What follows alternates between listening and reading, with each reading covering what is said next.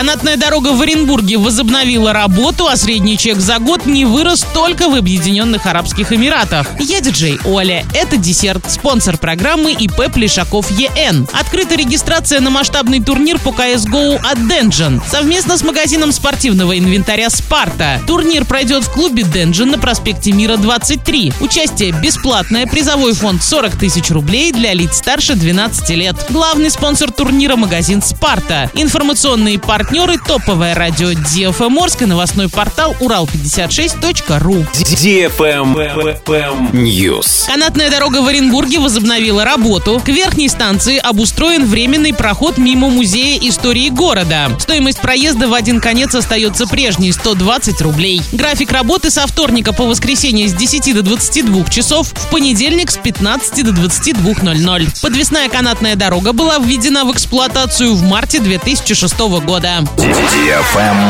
Лайк.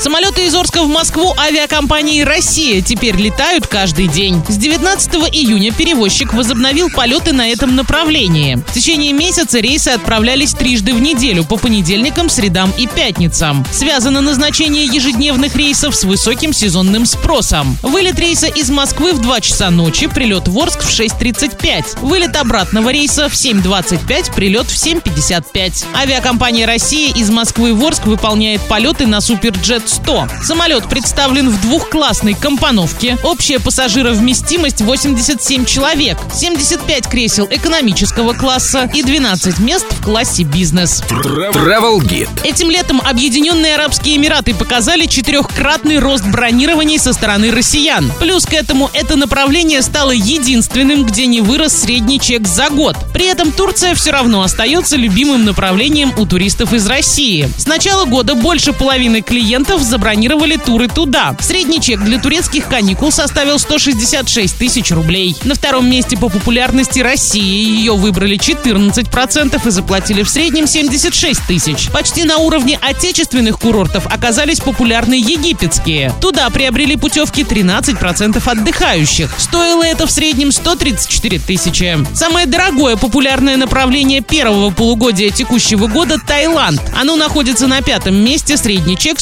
178 тысяч рублей. Самыми популярными системами питания в 2023 году стали «Все включено» и «Ультра все включено». На этом все с новой порцией десерта специально для тебя. Буду уже очень скоро.